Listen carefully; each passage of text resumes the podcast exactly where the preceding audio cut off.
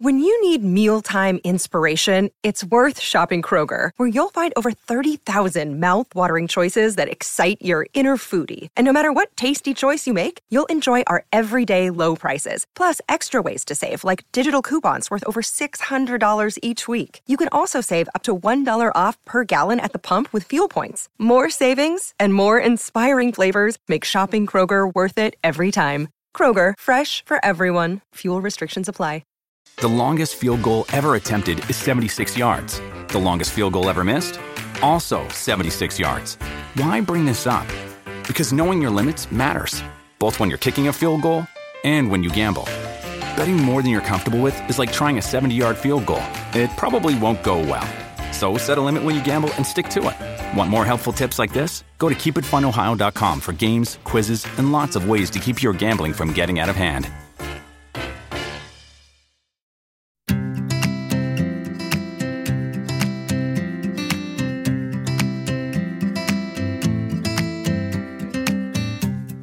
I'm Ella Mills, the founder of Deliciously Ella, and this is our podcast, Delicious Ways to Feel Better.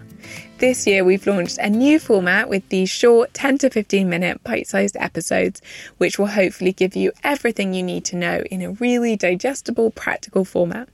And each month, we're going to be having a resident expert join us to delve deeper into one topic. And the topic for February is sleep.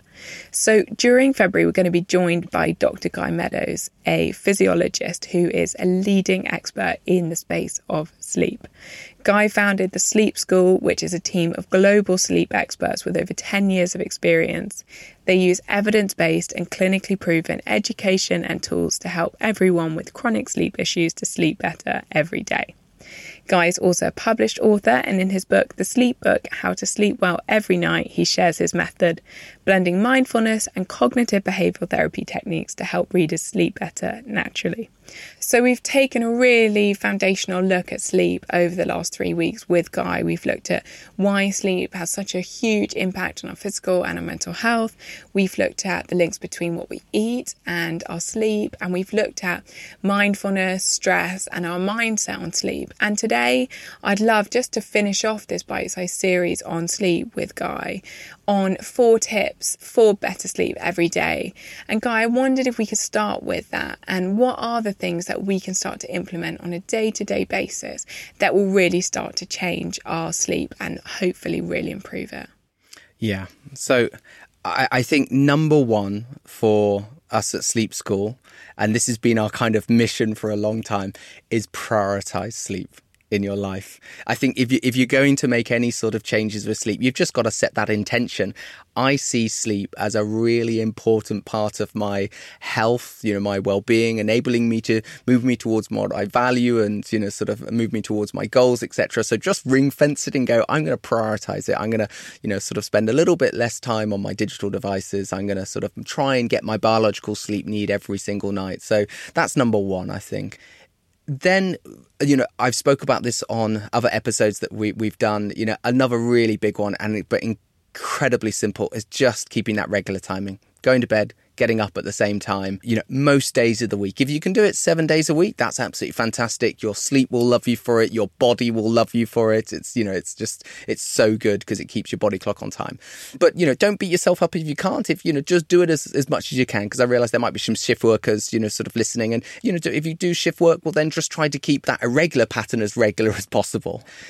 If we then think about, you know, I've mentioned before to you that uh, we often say that the, the nighttime is a reflection of our daytime. So if we think of some of the simple stuff that we can do in the daytime, and you touched on it a moment ago, light. Light is absolutely fundamental to sleep and our mood. And actually, you know, some really core habits that I have is that I will I will make sure that I get two sort of little walks, and that they're only sort of you know ten minutes each around a local park, but I, I get those in you know get away from my desk and but also to get the light in but then i also have a, a little light therapy lamp on my desk as well, and I get sort of 15 minutes of that. And this is because light is fundamental to helping synchronize our body clock to the time zone that we're on. So when you get light, especially in the morning, I always talk about 10 minutes at 10 a.m., that basically sets you up for a better night's sleep, you know, the night to come. So, and, and why is that? It's because you, what, what's happening is we've got these 500 million year old light sensitive cells in our eyes, which are detecting how much blue light is in the environment, i.e., uh, blue sky or sunlight. And we've evolved to live on a planet that rotates between light and dark. And so what happens when the sun comes up, that sunlight is hitting our eyes and it's informing our body clock that the day has begun. And that starts every single biological process. It kickstarts the biology which enables, you know, sort of digestion and all of the other bio- daytime activities. And then as we go through the day and it begins to get dark, that inhibits cortisol, activates melatonin, and that's then we're moving into the nighttime phase. And so we want light to light up our days, to uh, synchronize it us to this time zone, but also to help everything to, to stay on time. And so, is that the challenge with technology? Is effectively looking at loads of screens late at night is tricking your mind to think it's still daytime instead of the fact that actually it's getting dark outside? Exactly. Yeah. And that's, you know, if, if we look at the, the, the, real basics, we are still, our physiology is still pretty much, you know, sort of cave Caveman. person. Yeah, exactly. We're still very much in tune with the rise and fall of the sun. You know, we love a good sunset and that does so much for us biologically. And then what happens is we suddenly stick ourselves in front of a mini sun. And, you know, if you're uh, super simple, if you're sat, you know, in front of a light emitting device within the last two hours before going to bed, that will reduce the production of melatonin, delay sleep onset, reduce sleep quality. So, you know, it doesn't mean you have to go and sit in a dark room, but just from two hours before going to bed, you know, just think about, okay, you know, I'm going to start darkening down. I'm going to switch off the overhead, switch on the side lamps. I'm going to reduce the brightness down on my phone, my TV, for example, but also, you know, schedule your blue light filters as well. There's no excuse these days. It's just, it's such a simple thing. And is there a difference between a TV or is that just a silly question? No, it's not at all. It's it's so all of them have LCD screens. So these incredibly bright light screens which are releasing blue light. It's called blue light because it's the same wavelength as blue sky and that's why it's so stimulating for us, helping to boost, you know, sort of our level of alertness. But the biggest one is proximity. We hold a phone really close to our eyes and there's kind of no room. The light can only go into our eyes. A TV is a little bit better because it's, you know, it's a bit further away. It depends how big your TV is. But, you know, simple things is try not to be staring super close at a light. And that's why we benefit much more from a side lamp, which is generally a bit more orange in wavelength. It's generally the light is going downwards, so it's not going directly into our eyes. And that's why I always talk about, you know, having a print book and a side lamp. It's going to be better for us than a, a light emitting device. And do blue light glasses work? I'm always keen to stress that it's, you know, everyone has jumped on blue light. It's not just about the blue light, it's about all light. Blue light filter glasses can be very useful. So you might want to wear them. And these days they're a little bit more, you know, sort of fashionable than they used to be. So that's kind of a bonus. And we, we might suggest that for people who are doing shift work, for example, having to be exposed to large amounts of light, working in at night, but then trying to sleep in the morning. So that could be a, a good use, for example. But, you know, otherwise just try and reduce down the brightness, try to you know, put on your blue light filters, all these small things, they will make a big difference. And are there any other things in our routine that really support better sleep every day? There are endless amounts. Um, you know, it's again movement. I, I, spoke about how I will go for a little walk. I do that because one, it's good for being outside in nature. That's a bonus. Also, just means I, am getting a few steps under my belt. I also, you know, I love exercise. I do lots of exercise. That's going to be really helpful. We know that exercise increases our metabolism. That increases the byproduct called adenosine, which I've spoken about on other episodes that we've done, and that's that drive to sleep. And so, what exercise does is it increases the speed at which we fall asleep the depth of our sleep. So, from that perspective, it's a, a huge benefit. But then also, exercise is fantastic at mopping up those those stress hormones that might be running around our system and so that's going to sort of help promote better sleep as well and any particular exercise or just going for a walk is great yeah, I always get, uh, you know, uh, people want specifics. And, you know, the research is very clear. Any exercise is better than none at all. I realize that some people don't like exercise. So do stuff you like. If you can get someone else involved, there's a level of accountability and it's probably going to make it more fun as well. And actually, the research is really mixed. You know, there's research recently which said that, you know, menopausal women benefit from resistance based exercise. Although they did, you know, it was more than aerobic, but they still benefited from aerobic exercise. So, you know, you could really get specific, but I just say move and move, you know, sort of for enjoyment. It means that you're more likely to do it on a regular basis. Absolutely. And any other day to day tips, tricks, must haves?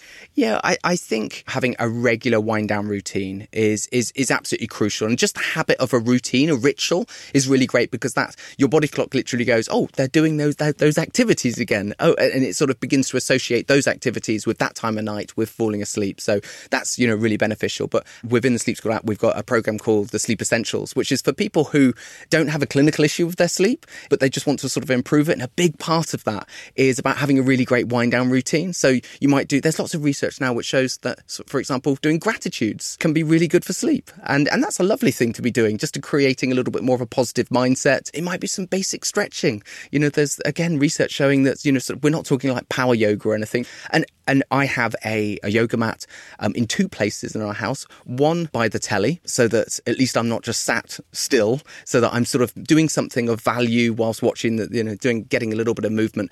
But also I have one by my bed because you're about to lie still for a long period of time, and, and you know, if you've been sat still at work for a long period of time, you might have aches and pains, and so just you know stretching out a little bit can be super helpful. But whatever you do for your wind down, just see if you can make it, you know, activities that you enjoy, activities that are, are calming and relaxing. And that's, if you repeat it every single night, that will create the sort of foundation for this really healthy sort of sleep habit, which is going to move your brain and body closer towards sleep. I was going to ask that. Does regularity with this routine help signal to your brain, oh, okay, this means it's bedtime, in the way that we do often for children? You know, lots of us have very similar routines we do with our children to symbolize to them, you know, before bed we have a bath and then they might have milk, read a bedtime story with the lights a bit lower, etc. Just doing that for us as adults work? I mean, I used to say that my, my children didn't stand a chance, you know, because it's sort of like, you know, that, that journey from they might have active play and then they've got their dinner time and then they've got quiet play and then we're having the bath time and every single phase of that routine was a little sort of notch, uh, a little milestone for your body clock to sort of go, oh, we're on that journey towards sleep. And you're absolutely right. We do it with our, our children. And yet as adults, we kind of forget it. And, and actually, I always love when, you know, when we work with new parents, I go, actually, having children is an opportunity to re-inspire, to reinvigorate your own healthy sleep habits and to, to get them back on track and to get some regularity and routine because, you know, we've got this incredible body clock that I've spoken about already. And it's just a creature of habit. The more you can keep it on time, the better. And when we go against it, we cause something called social jet lag, which is where we, we confuse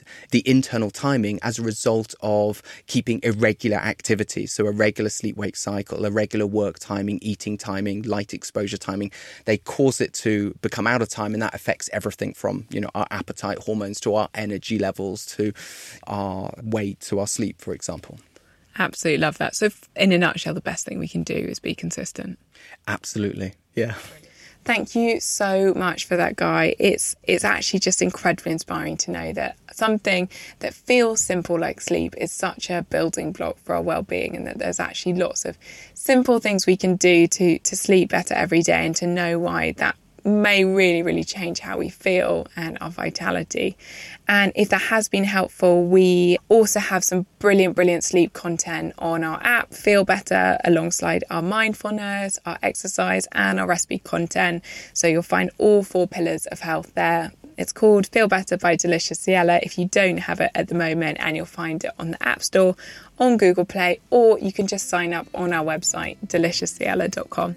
And we will see you back here next Wednesday for another bite sized episode. Have a lovely day, everyone.